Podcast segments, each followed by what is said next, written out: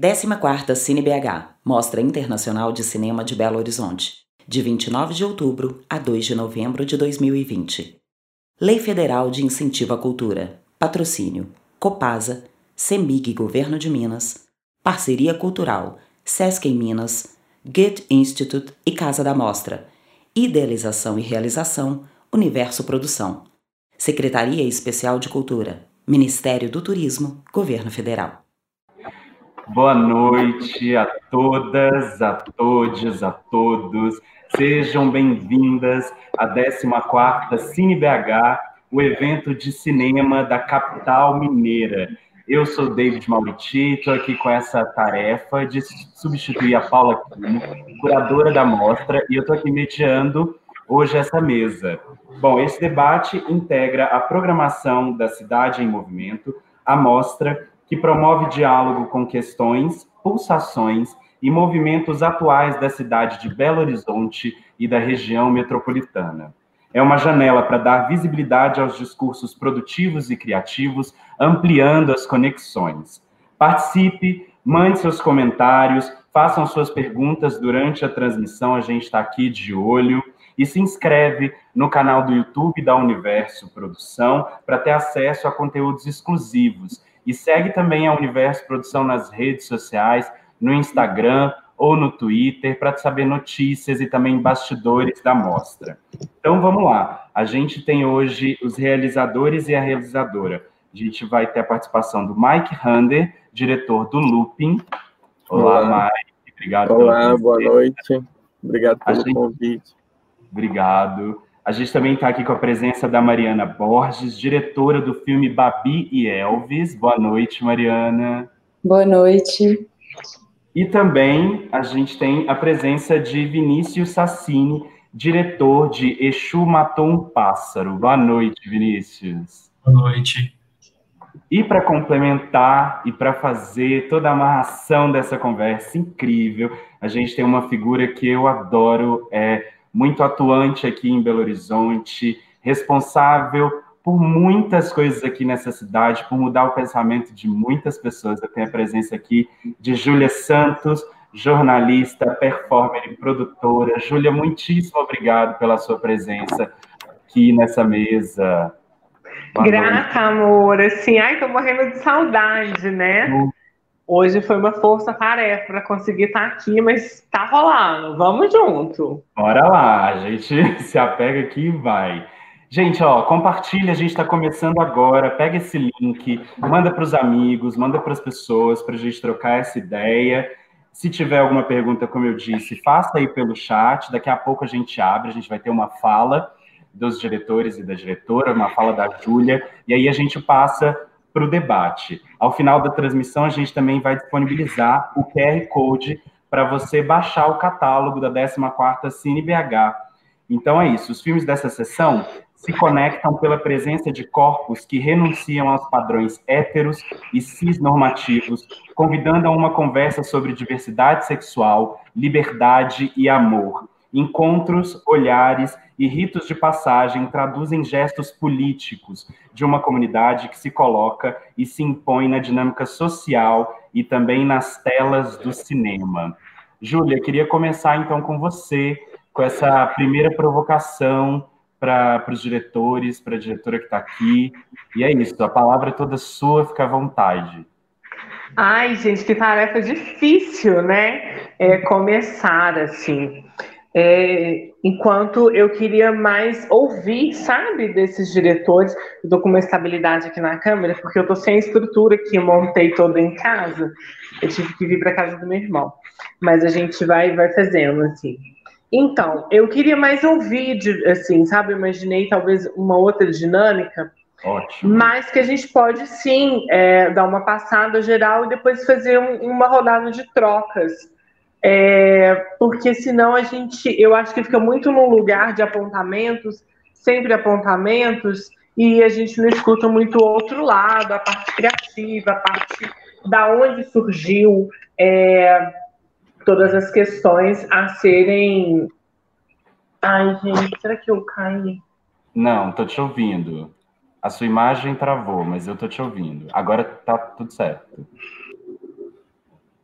Agora caiu. É. Ah, gente, internet é isso aí. A gente tá nessa instabilidade. Mas é, enquanto Júlia não vem, então, eu vou. É, Para a gente começar, então eu vou fazer uma provocação e depois a gente retoma com essa dinâmica que a Júlia propôs, que eu acho super interessante. Mas enquanto a Júlia não chega, é, todos esses filmes eles estão né, dentro da, da, da, roda de conversa chamada Corpos de... Ah, a Júlia voltou. Ah, que horrível. A trava tá travando, né? Não! Ai, Júlia, Júlia. É porque oh. é, o que eu estava dizendo para emendar o raciocínio e a gente não ficar muito se alongando, é porque muitas das vezes a gente está muito nesse lugar de apontar e dizer e dizer. E hoje eu tento fazer o um movimento de ouvir mais para tentar entender, para tentar talvez construir um outro lugar, um outro espaço, uma outra dinâmica é, dessas lógicas hoje. Uhum. E aí eu acredito que a gente pode fazer uma, uma, pequena passada, depois ouvir os diretores e aí a gente conversa é, mais a fundo sobre outras questões. É, enquanto termo de, de aparato, é, eu não me vejo aqui no lugar confortável para dizer a respeito técnico dos filmes, porque é, não, esse não é o meu lugar, né? Não é a minha formação, é, então não me sinto à vontade para fazer apontamentos técnicos. Mas é, questões de narrativas, questões é, de até mesmo estéticas, aí sim eu me sinto mais confortável e para talvez trazer a discussão de toda uma problemática, de toda uma questão que envolve as produções é, acerca dessas corpas dissidentes, dessas corpas que rompem com uma normativa de gênero, né? Esse lugar, sim, eu me sinto confortável. Então, eu queria, é, de início, a gente dar uma breve contextualizada, é, entendendo que é, hoje eu não queria dizer que nós sabemos da realidade do país que mais mata pessoas travestis e transexuais, mais uma vez dizer dessa realidade. Eu não queria dizer mais uma vez de uma realidade de um país que mais consome é, material pornográfico de pessoas travestis e transexuais, mas que também eu não queria dizer que é, no espaço da cultura hoje nós somos quase que únicas, se não invisíveis. Mas é, eu não queria dizer de nenhuma dessas coisas, porque eu acredito que todas as pessoas que estão nos ouvindo, é, todas as pessoas aqui presentes já têm noção dessa realidade. Mas é, também dizer de uma realidade que talvez ela está tão próxima mas que a gente não se dá conta dela porque os lugares já estão postos, os lugares já estão dados e estão dentro de uma normativa. Dizer que as nossas corpas dissidentes de gênero, elas não ocupam esse espaço artístico em nenhuma dinâmica, em nenhuma é, área. É, hoje nós ainda estamos lutando para ocupar plateias, né? Desses espaços, desses fazeres artísticos. E aí, a gente não está dizendo do palco, a gente não está dizendo dos editais, a gente não está dizendo das produções, a gente não está dizendo é, de, de, das telas, da direção, é, a gente não está dizendo desses lugares. A gente ainda está dizendo do lugar da plateia, do lugar do espectador, que muitas das vezes as nossas não acessam. E as poucas que acessam esses lugares ainda é num lugar de muita resistência e num lugar de muita violência. Porque esses espaços são extremamente violentos para nós, pessoas dissidentes de gênero. E a gente vai pensar que até arquitetonicamente esses lugares foram pensados e criados para nos repelir. É, se a gente dá um, uma tour pela cidade, hoje os espaços que são legitimados enquanto espaços de arte são lugares que não foram pensados para nos ter de uma forma naturalizada. A nossa estada em todos esses lugares é de forma não natural. sempre de uma forma única, né? Eu me sinto muitas das vezes a travesti única em vários rolês da cidade. É, e, eu, e não é o meu desejo, não é o meu lugar de, de, conforto, porque cada vez mais eu quero compor, cada vez mais eu quero permear esses espaços é, junto das minhas e dos meus. Então, essa já é uma realidade posta, que eu acredito que a gente é, tem que começar uma discussão muito honesta, muito franca, já nesse lugar da exclusão dessas corpos dissidentes. E aí, quando a gente vai falar de corpo dissidente, existem camadas dessas dissidências, que a gente também tem que dar conta dela. Temos corpos que são corpos dissidentes, mas que dão conta de acessar espaços, mas que também nós temos corpos dissidentes ao extremo da vulnerabilidade da marginalização. Então, é, quais são esses corpos dissidentes que nós estamos dizendo? Quais são essas corpos dissidentes que são caras para as produções artísticas? E aí a gente vai cair num outro lugar, para não me alongar muito, para a gente só dar uma pincelada para depois a gente seguir as discussões, acerca da representatividade dessas corpas dissidentes. A representatividade, ela só se dá, ela só se é real com as nossas corpas presentes. Então, hoje, a academia, as produções artísticas são os lugares onde se mais faz fofoca a partir das nossas vivências. Porque se falar das nossas corpas sem as nossas corpas presentes são fofocas. Então, é uma das provocações que eu queria deixar. Porque se as nossas narrativas são tão caras, se as nossas narrativas e se as nossas vivências são tão essenciais a ponto de criar produções artísticas que envolvem as nossas vivências, por que não trazer as nossas corpas para pertencer de fato a esses, a esses espaços, a esses lugares? É, muitas das vezes, é, a maioria dessas produções artísticas traz as nossas vivências num lugar animalizado, num lugar zootificado e muitas das vezes num lugar de não pertencimento. Né? Então, é, é uma outra questão que eu acho que a gente tem que trazer à discussão. E, para além disso, é, só as nossas corpas e só as nossas narrativas expostas não mudam uma realidade. Não muda a nossa realidade.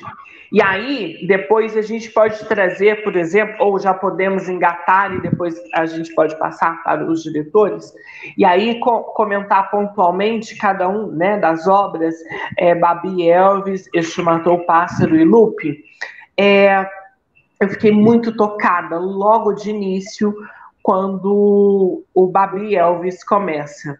A figura da Bárbara, para mim, é uma figura que atravessa a minha existência a Bárbara faz parte não só do meu imaginário e desse imaginário que eu luto para é, não se perder e luto para que esse imaginário seja nosso, esse imaginário seja de nós, pessoas travestis transexuais, que a cisgeneridade não se apodere desse nosso imaginário. É, a Bárbara é uma personagem vivente e que atravessa várias existências. Então, fiquei logo muito emocionada quando eu já vejo a imagem da Bárbara. E alguns meses atrás, eu, eu estava no, no, no meu trabalho formal e um dos projetos a gente estava na penitenciária José. É, mentira. Professor é, Albergaria, lá em Bicas, onde a Bárbara hoje, é, ou pelo menos até aquela época, hoje eu não posso né, falar com tanta precisão, mas até aquele momento a Bárbara estava privada de liberdade. Isso, essa privação de liberdade se deu logo após é, o casamento. E o, o, o, Babi Elvis, ele conta né, é, fragmentos desse, dessa, dessa é, vivência da Bárbara, né, que é ali o, o lugar de, de, de, que é legitimado principalmente pela cisgeneridade quanto lugar de afeto, que é o, o casamento. Né, onde várias das minhas e dos meus é, sonham é, chegar.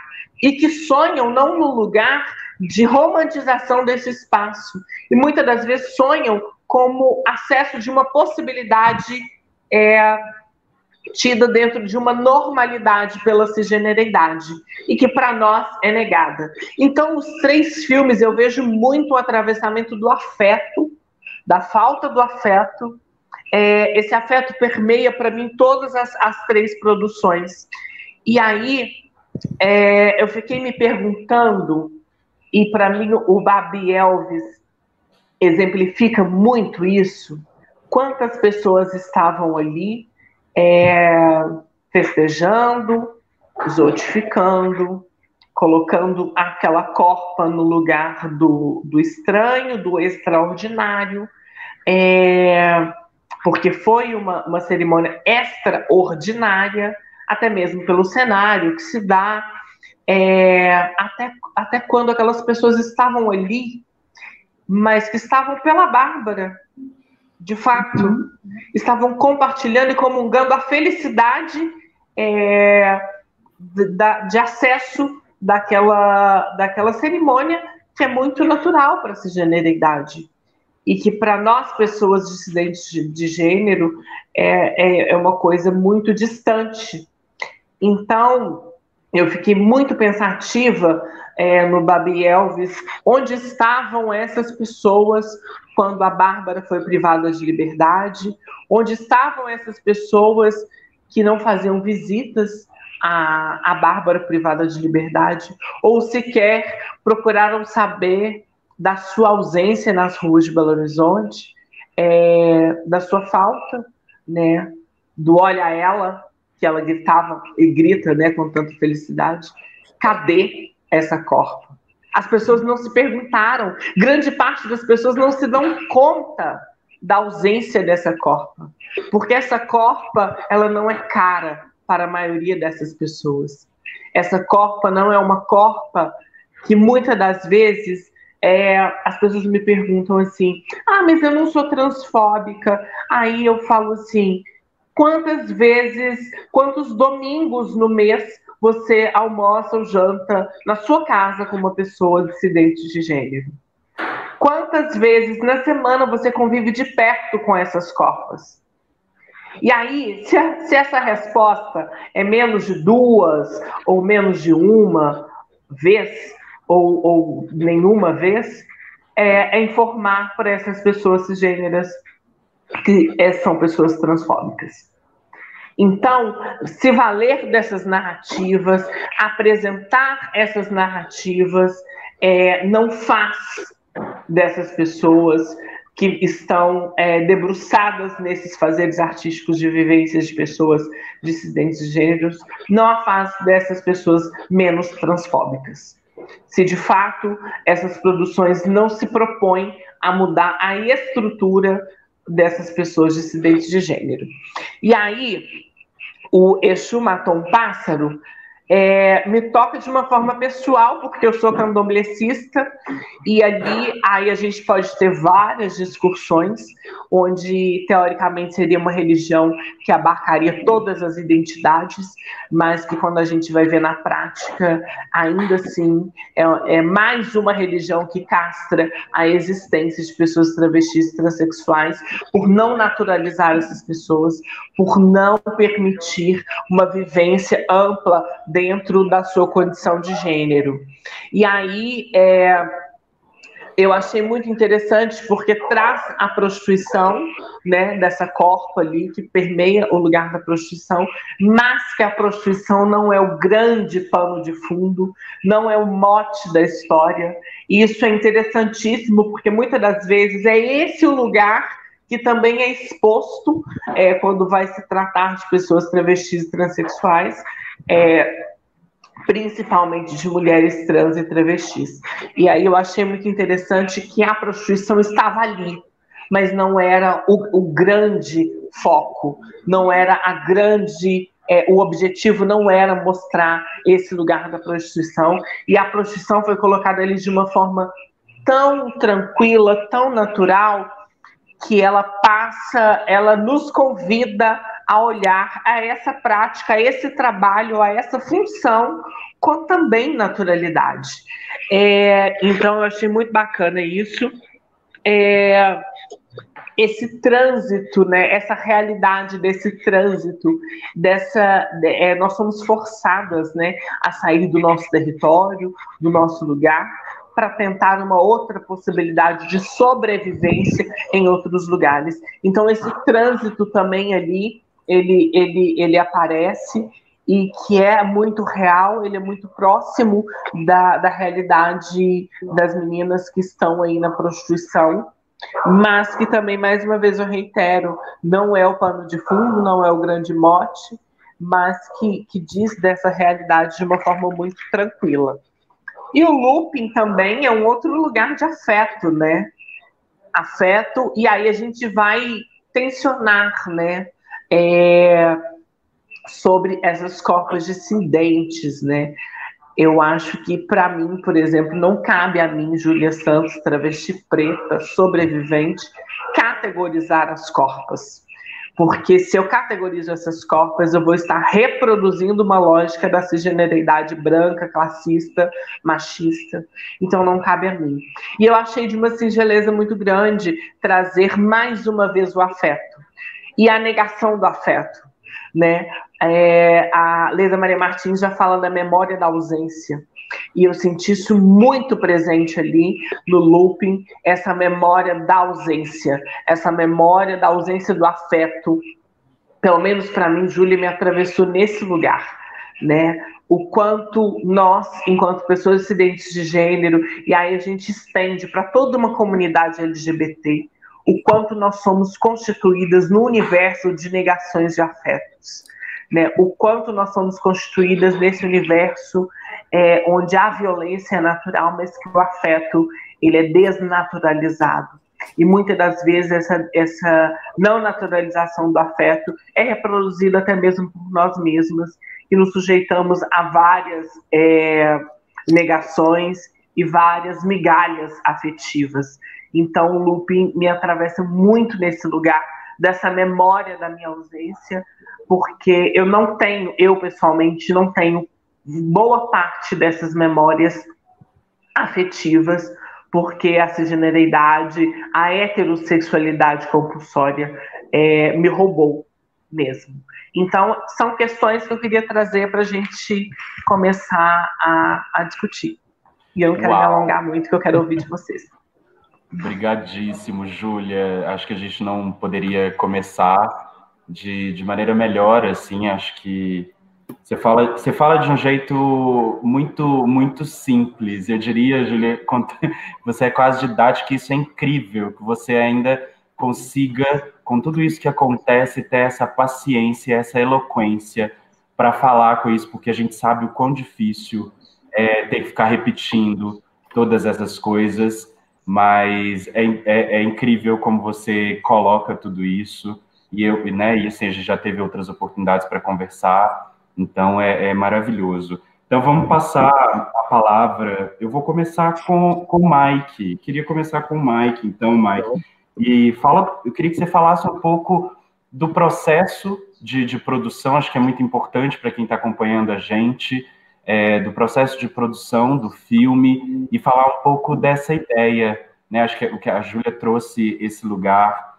né, do afeto ou da falta do afeto, e ela fala também desse recorte que é, que é necessário a gente colocar, né? Existe um recorte racial, existe um recorte de classe, existem vários recortes quando a gente está falando de afeto. Ele não é uma coisa simplesmente dada, né? Que todo mundo acessa de uma maneira simples e, e prática. Então, eu queria que você falasse um pouco do filme, da produção e dessa ideia. Da, da produção primeiro? É... Ah, ele é, o, o Loop é um filme que fala sobre um menino que está apaixonado, né, pela primeira vez. É... Não é um filme que propõe contar uma história linear, assim, eu foquei muito mais na questão das sensações que esse menino está sentindo, né? Eu queria que, que o espectador percorresse essas sensações e e se colocasse um pouco no lugar desse personagem. Queria que o, que o espectador se apaixonasse um pouco também por esse, por esse menino.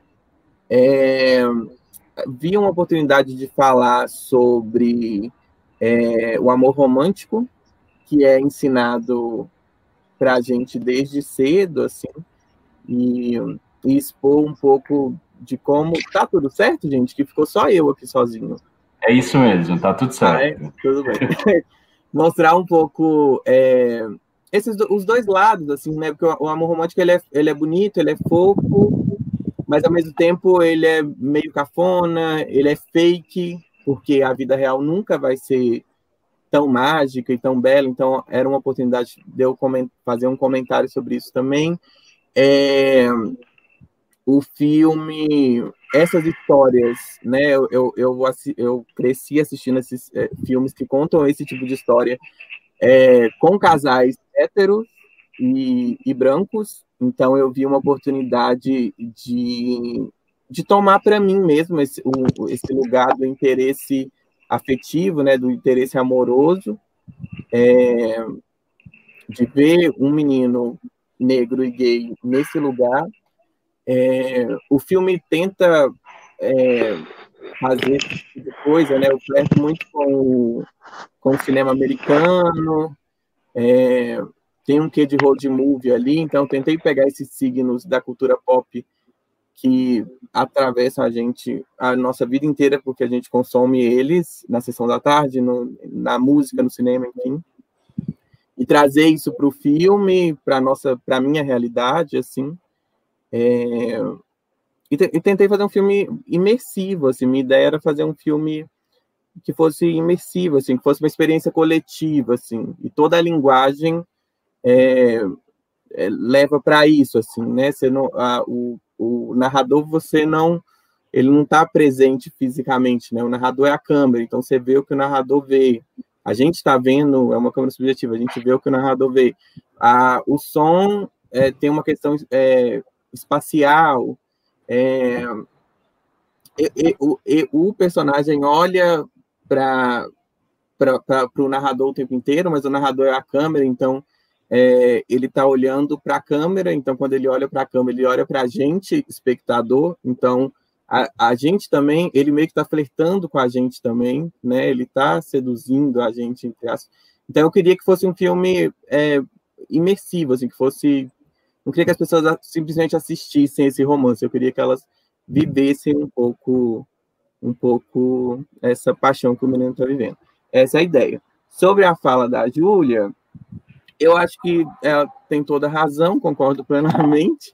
É, o filme ele, ele deixa até é, meio meio na, na, na, dúvida, né? O que isso existiu de verdade? Isso já existiu? Ele tá tem um quê de memória que já aconteceu, mas também tem um quê de memória inventada, né?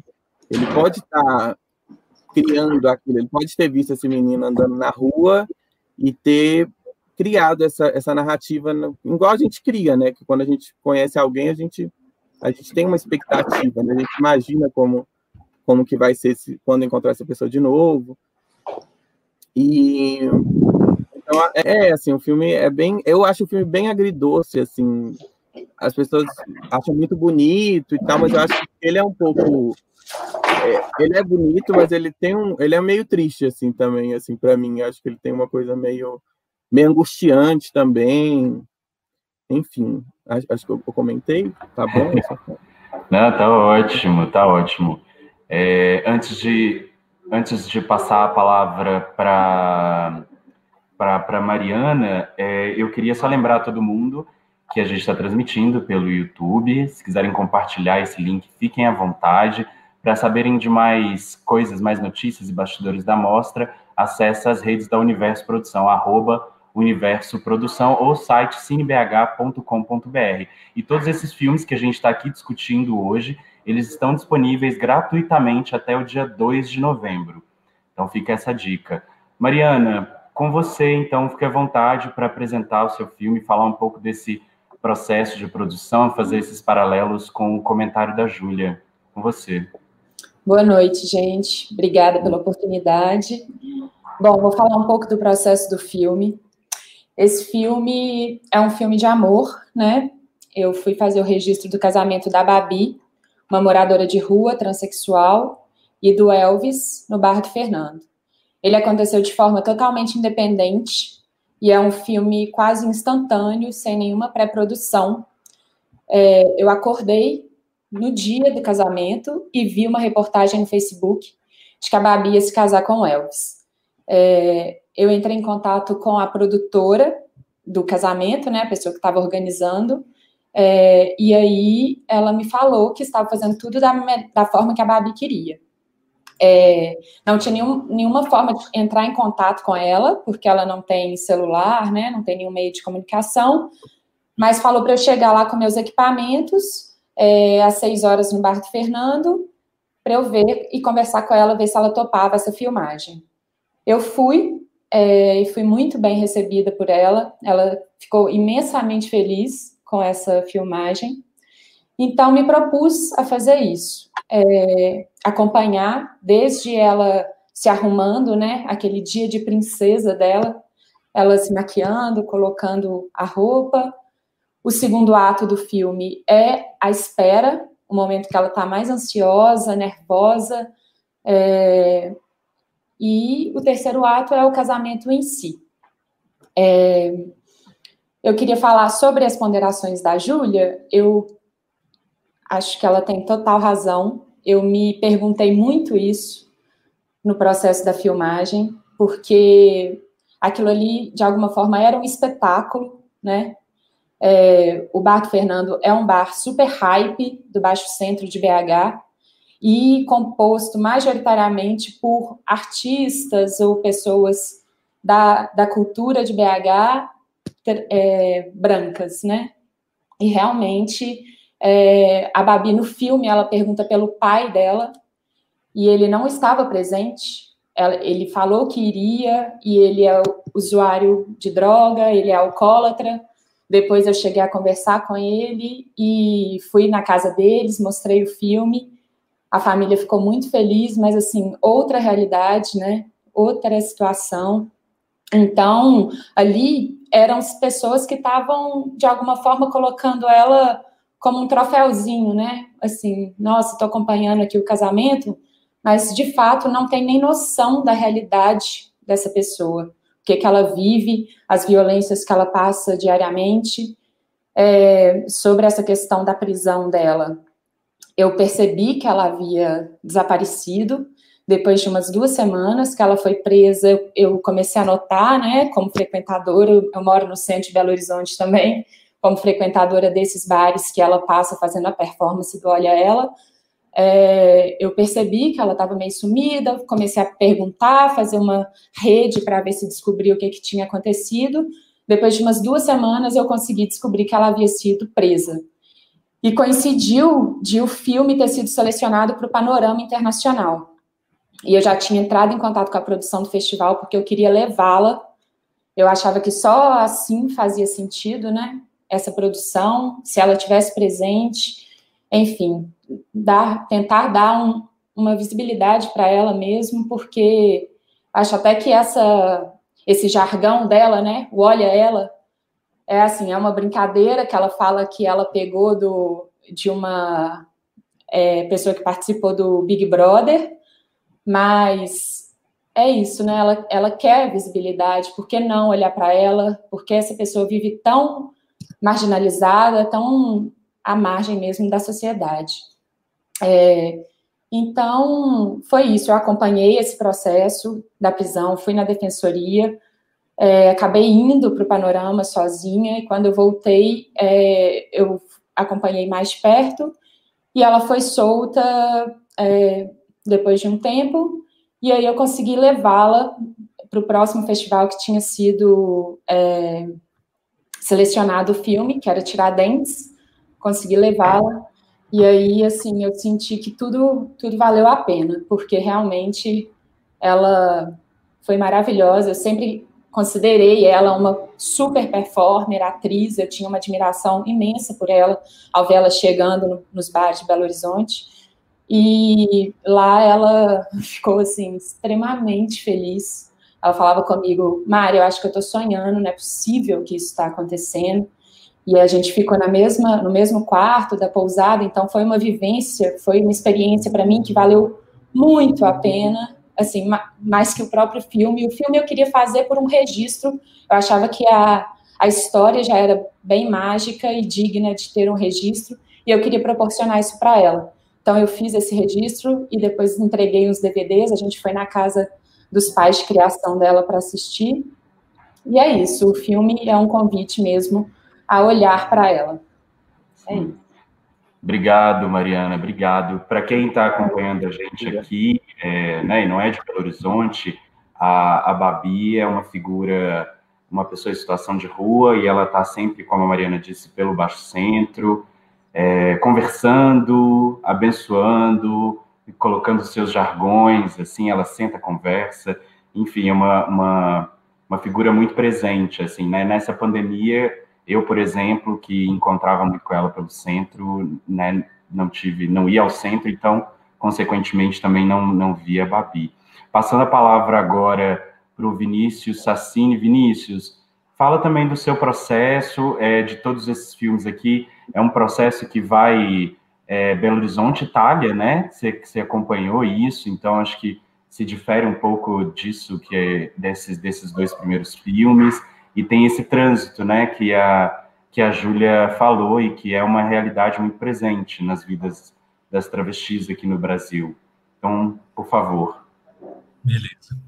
Bom, boa noite. Primeiro, muito obrigado pelo convite. É um prazer participar desse festival.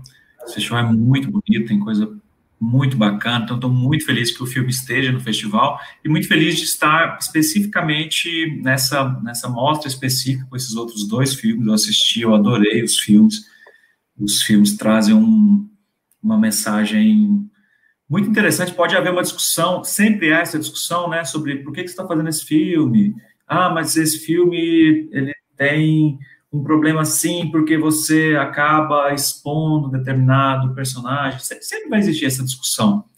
Mas eu me senti muito confortável de estar nessa mostra, porque os dois filmes, é, Lupin traz exatamente o que o diretor disse, foi o que eu senti. Eu senti um pouco de angústia, um pouco de tristeza.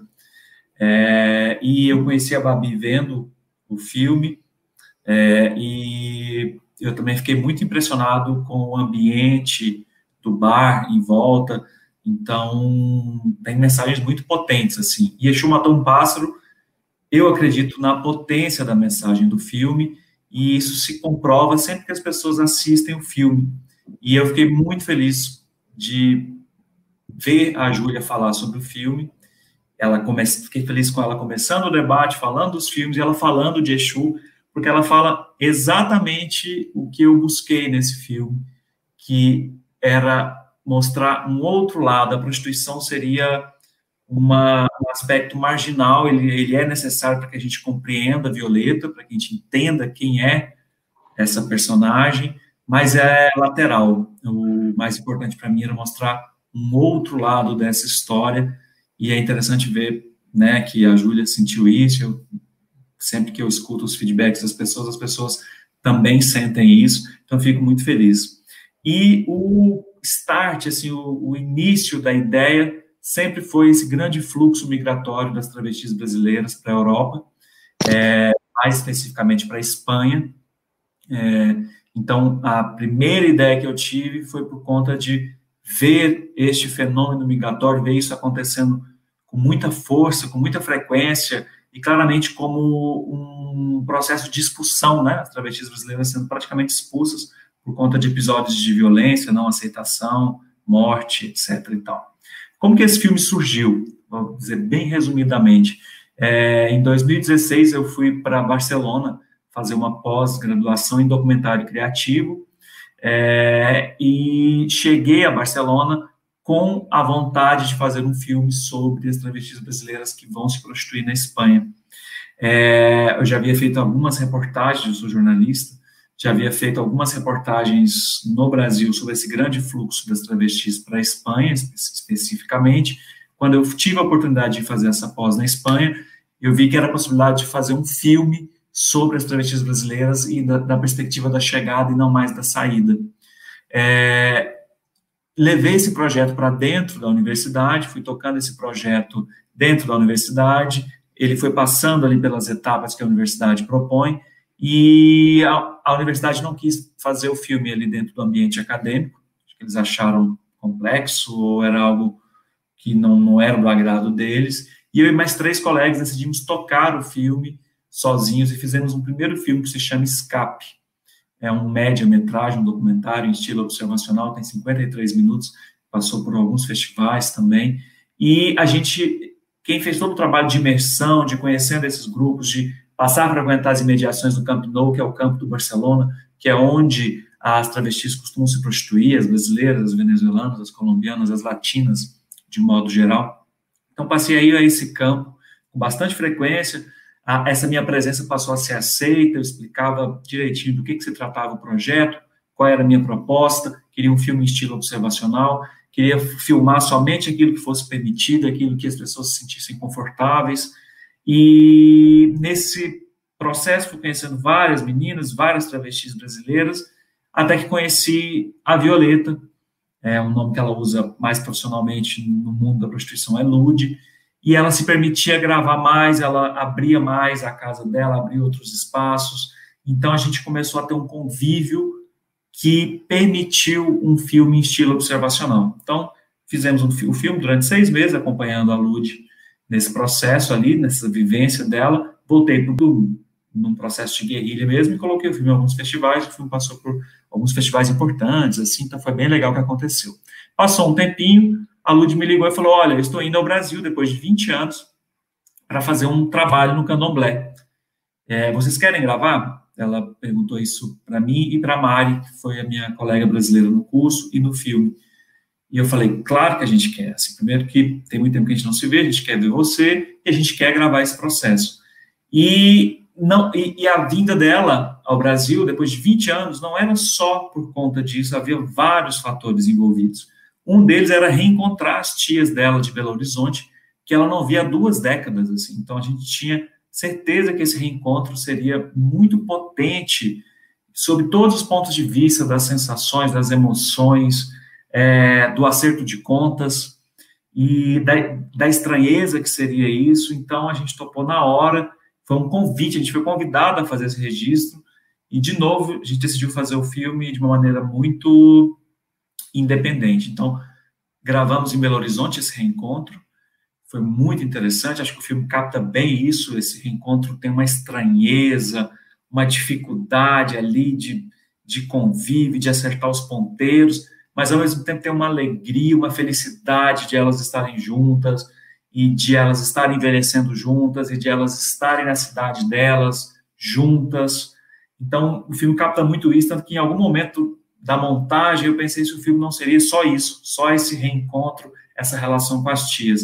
E eu percebi que não quando eu fui a Pernambuco para gravar o Candomblé, gravar a obrigação que ela fez no Candomblé, algo muito bonito, muito, forte também.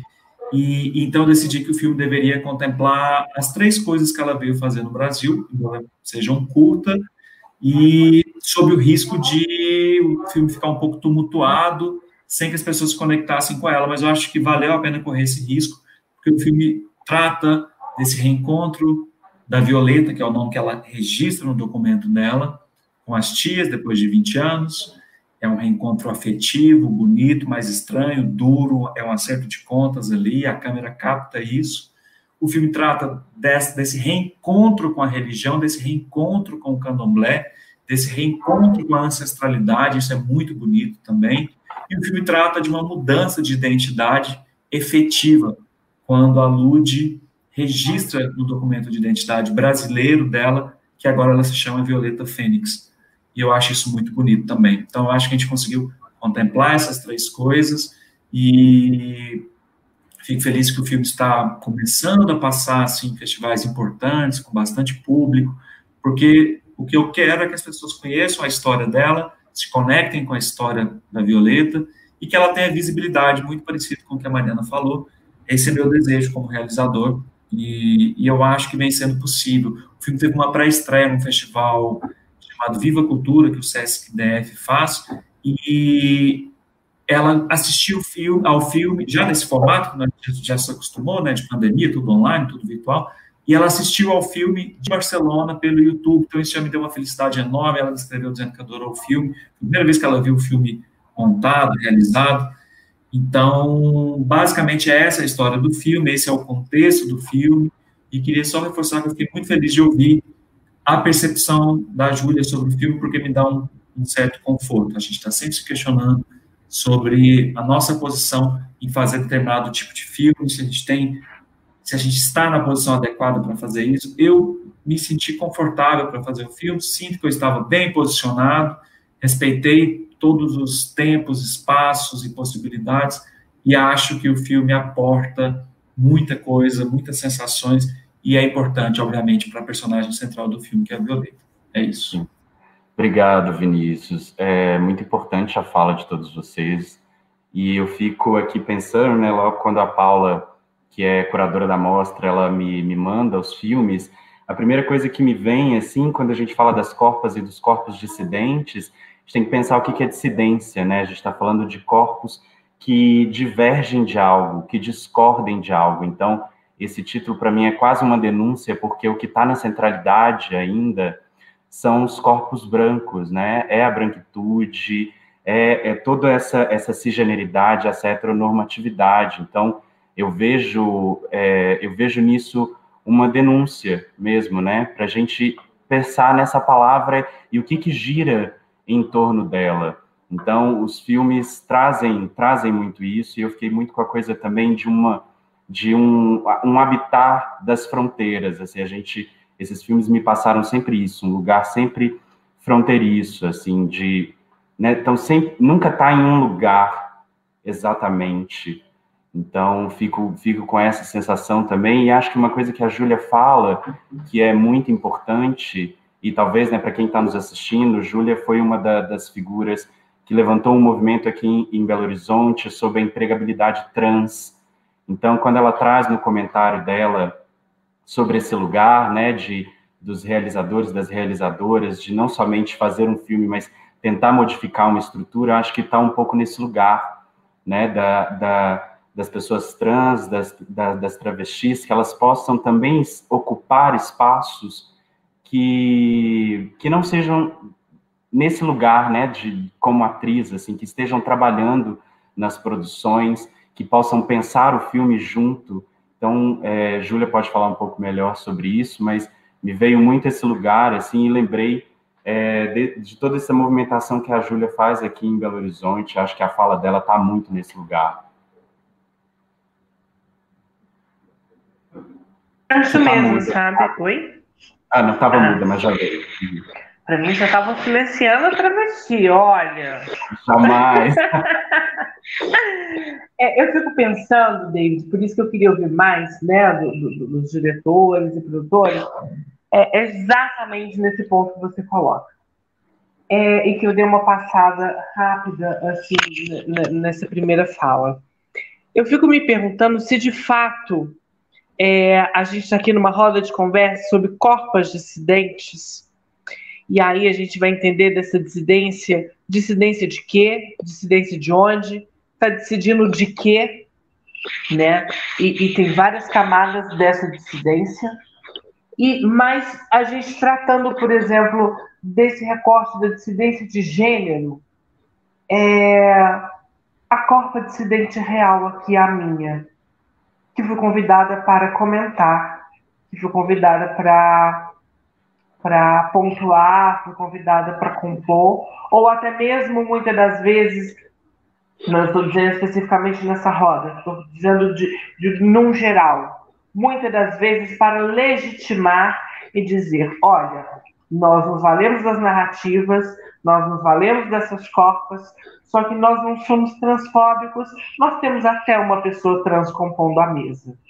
Então, isso é muito comum em vários desses festivais, em vários eventos, onde principalmente o mote são as corpas dissidentes nesse lugar da dissidência de gênero. Então, eu acho interessantíssimo e eu jamais vou me furtar de pontuar essa questão, que foi lá em 2017, 2016, quando a gente começou o movimento da representatividade trans nas artes, que nós fomos é, achincalhadas, apedrejadas. Eu ganhei o termo de belicosa, eu amei o termo, sou eternamente grata ao ator que me deu esse termo de belicosa, porque ele acabou acabou me abrindo várias portas fizemos eventos das belicosas, fizemos feijoada das belicosas, e somos belicosas mesmo. E é isso. É, e olha, a gente não vai voltar atrás, a gente não vai retroceder, não adianta, as belicosas vão invadir cada vez mais e cada vez mais bélicas, porque isso é redistribuir violências, assim como diz a J. Mombassa, de uma forma maravilhosa. Então, eu fico é, é, é, extremamente incomodada enquanto, por exemplo, uma roda de conversa ou vários outros eventos que, que, que se dispõem a tratar das corpas dissidentes, cadê essas corpas? Se não enquanto objetos de estudo, objetos de análise, objetos de, de, de uso é, uma roda de conversa de corpos dissidentes. Cadê as diretoras de cinema travestis transexuais? Cadê os diretores, os homens trans? Existem. Cadê os atores? Cadê os produtores? Cadê os grandes cineastas dissidentes de gênero? Eles existem. Entende? Dizer de uma narrativa que traz uma corpa dissidente não quer dizer que este trabalho se compromete exatamente com essa dissidência é, social marginal das corpas. Quando a. a ai, eu, eu sou péssima. A, a Mariana, ela relata, por exemplo, o acompanhamento é, da Bárbara, quando ela traz a Bárbara para esse processo, eu falo: esse é o grande caminho, é esse é o rolê. É trazer para perto é, e não se valer somente dessas narrativas. Quando a Mariana fala, olha, é, Mariana, e a gente está conversando aqui de uma forma muito franca, muito afetuosa. Quando a Mariana fala, eu fui para um festival de cinema onde eu convidei Bárbara e fiquei no mesmo quarto que ela nessa pousada. É, essa fala, ela me atravessa em dois sentidos. Ela me atravessa é, enquanto Mariana se dispõe a trazer Bárbara para o processo, e aí não é só se valer dessa corpa, não é só se promover através dessa corpa, é se dispor a, de fato, a vivenciar essa corpa. É, vivenciar junto dessa corpa. Só que também a forma com que Mariana traz é uma forma que eu até saiu daqui, né? E eu estou seguindo falando. Não estou fazendo fofoca, não, viu, Mariana? É longe de mim. Se a gente, se puder até esperar ela voltar, né? Para não falar que. Enfim. É, mas a forma com que ela, ela traz é, esse, esse processo dela ter ficado junto com Bárbara na mesma pousada é um lugar de um extraordinário. Você entende? Vocês entendem, ou, ou pelo menos tenta fazer esse exercício de, de, raciocínio comigo. Quando a Bárbara ela pontua, quando a Mariana pontua, a Bárbara esteve comigo lá, lá naquele quarto de, de uma pousada, porque não é parte do, do ordinário, do cotidiano da Bárbara, pertencer a esse lugar social. Então, quando a Mariana pontua isso, é, talvez inconscientemente, ela diz: olhem, é, eu pude proporcionar é, lugares, espaços, sensações que não são comuns à vivência de Bárbara. Então, é, é, eu acho que é de extrema importância, David, e quando você traz esse resgate da representatividade, é nesse lugar. Uhum. Né? Eu queria saber quantas pessoas trans estavam envolvidas nos processos, principalmente de Babi Elvis e Exu Matou um Pássaro. Porque aí, de looping, a gente vai, vai falar de uma outra incidência de gênero, né? A gente vai falar sobre aí uma, uma falta ou um acesso de uma, de uma, de um afeto de uma pessoa é, ali é, que traz de eu acho que a gente não, não, não categorizar é, é, é, ruim, né? Dizer que é um gay. Não, é uma pessoa que tem, que, que troca e se dispõe a se afetar por outra pessoa.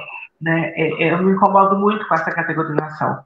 Mas em específico, de Babi e Elvis e Matou um Pássaro, quantas pessoas trans estavam envolvidas diretamente. E aí, por exemplo, eu sei que no audiovisual, principalmente dentro da precariedade que a gente produz, é muito difícil. Né? Muitas das vezes quem dirige, que corta, quem, quem dirige, que faz tudo, quem pensa, elabora, roteiriza, é, ilumina.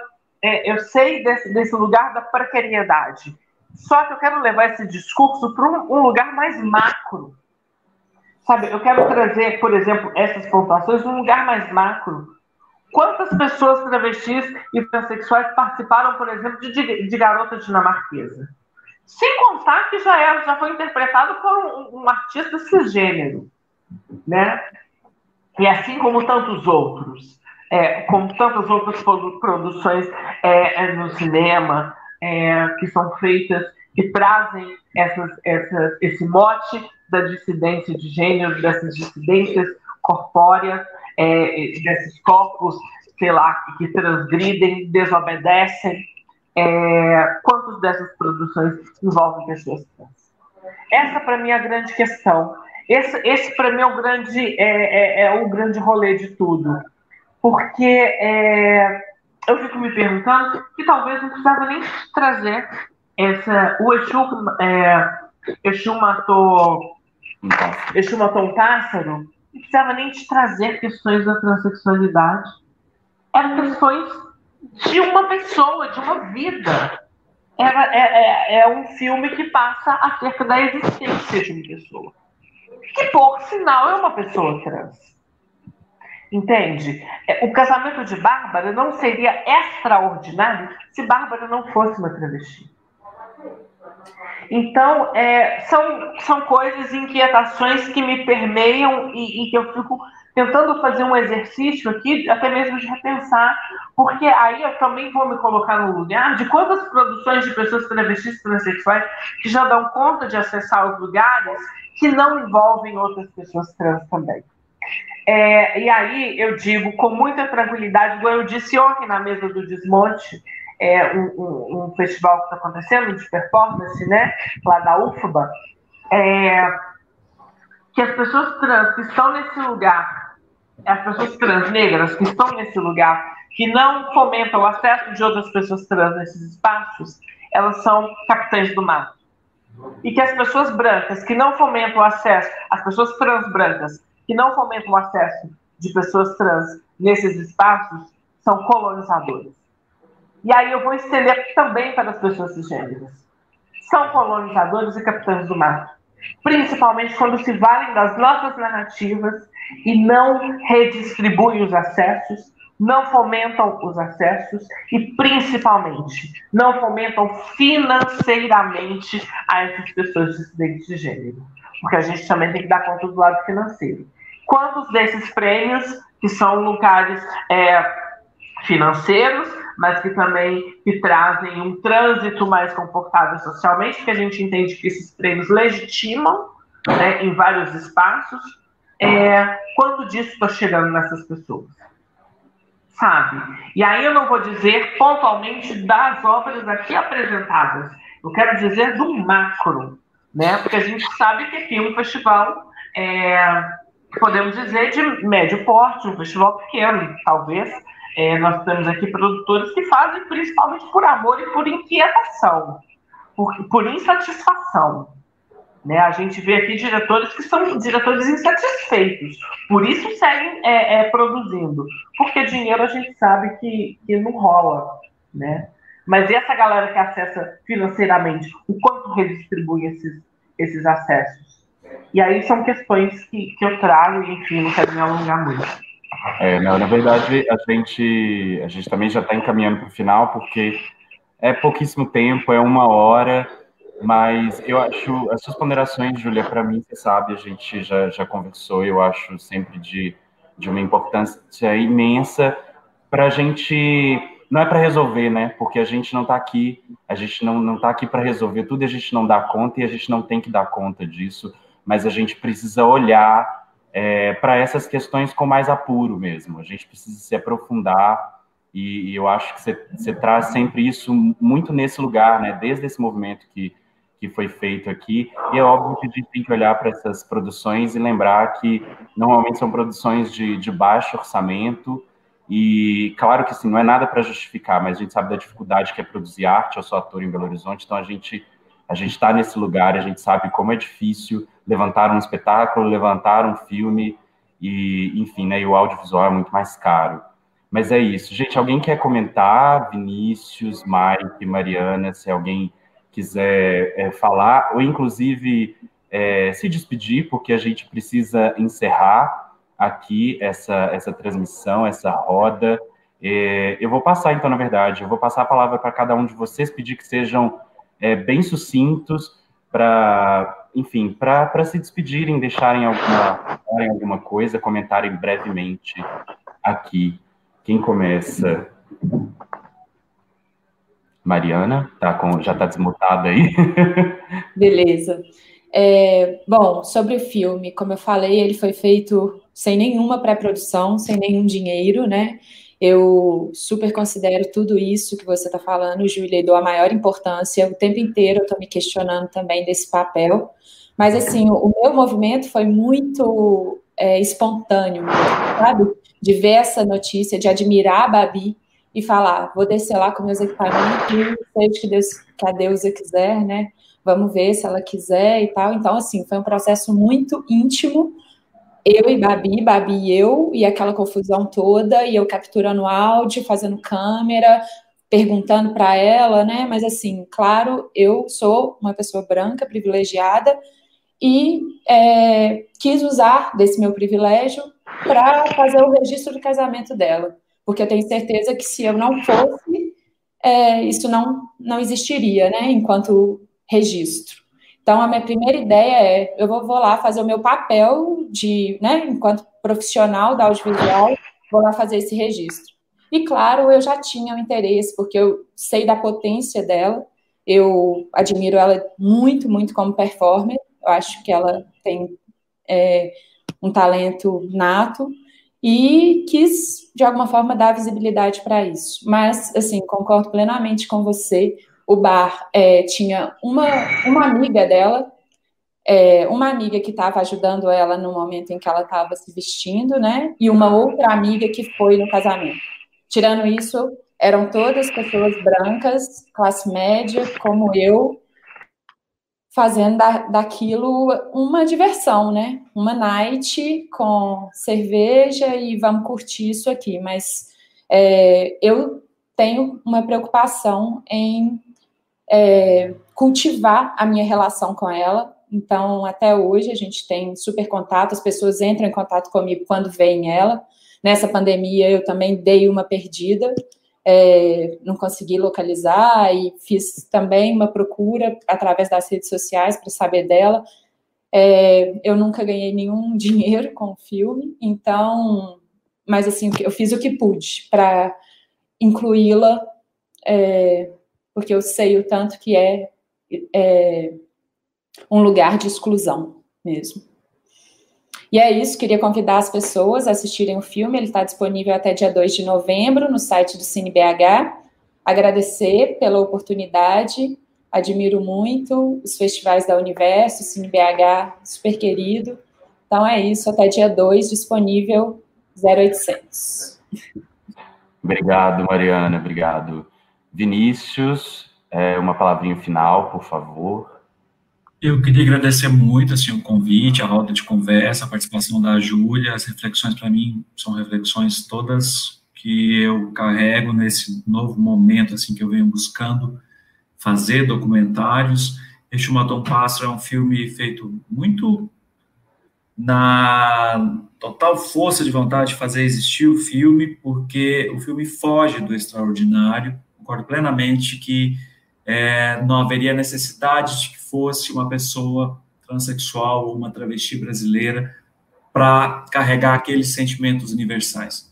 Mas é a vivência desta mulher trans, dessa travesti brasileira, que gerou o ambiente que ela está envolvida, como, por exemplo, o estranhamento com as tias que ficaram em Belo Horizonte. Isso não aconteceria de uma outra maneira. Então, o filme tenta captar isso, tenta mostrar um outro lado da Violeta. A Violeta ela é uma atriz de filmes pornô, de baixíssimo orçamento em Barcelona, ela se prostitui na rua, nas mediações do Camp Nou, e o filme se propõe a mostrar um outro lado, uma outra faceta, um, um sentimento de que é algo comum e que este comum é sim extraordinário, e não necessariamente o fato de ela ser uma travesti brasileira que migrou para a Europa, etc. E tal. Para mim, Exu traz um comum, que é uma vivência afetiva com a sua família, que é uma vivência religiosa com a religião que você fica distante por conta da distância espacial, não existe o candomblé em Barcelona, ela fala isso no filme. Então, para mim, Exu Matou um Pássaro é um filme que traz o comum como o extraordinário.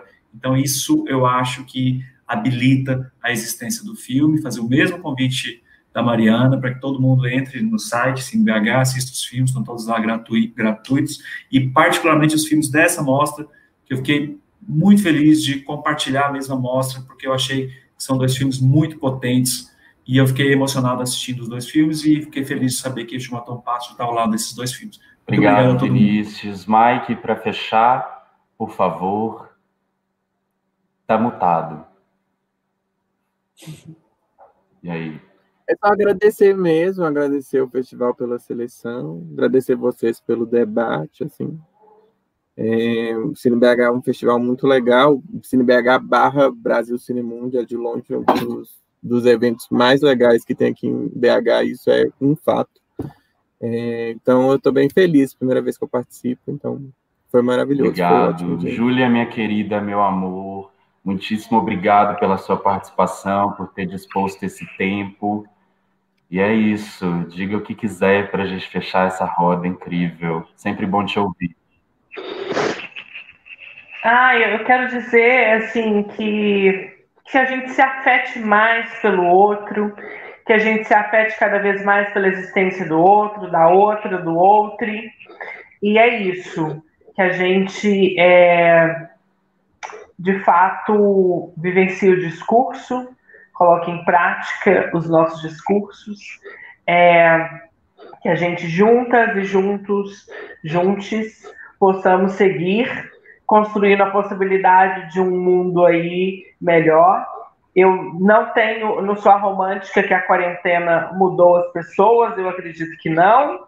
Eu acredito que quem é do bem vai seguir aí do bem, quem é do mal não vai mudar muita coisa mas eu acredito que é um momento que a gente teve para repensar várias questões e que a gente pode construir um outro lugar, uma outra relação com o mundo, nas nossas trocas afetivas, e, e é isso. Vamos é, aguardar ansiosamente por essa vacina, que a vacina chega no meu ED logo, e que a gente possa se afetar pessoalmente, presencialmente, e que a gente possa trocar cada vez mais, deixando um breve recadinho, entendendo que a nossa existência é política, então tá aí chegando eleições, é, a gente tem que se atentar cada vez mais para essas pessoas que a gente vai botar nesses espaços enquanto espaços de poder, porque hoje nós estamos vivenciando um avanço do retrocesso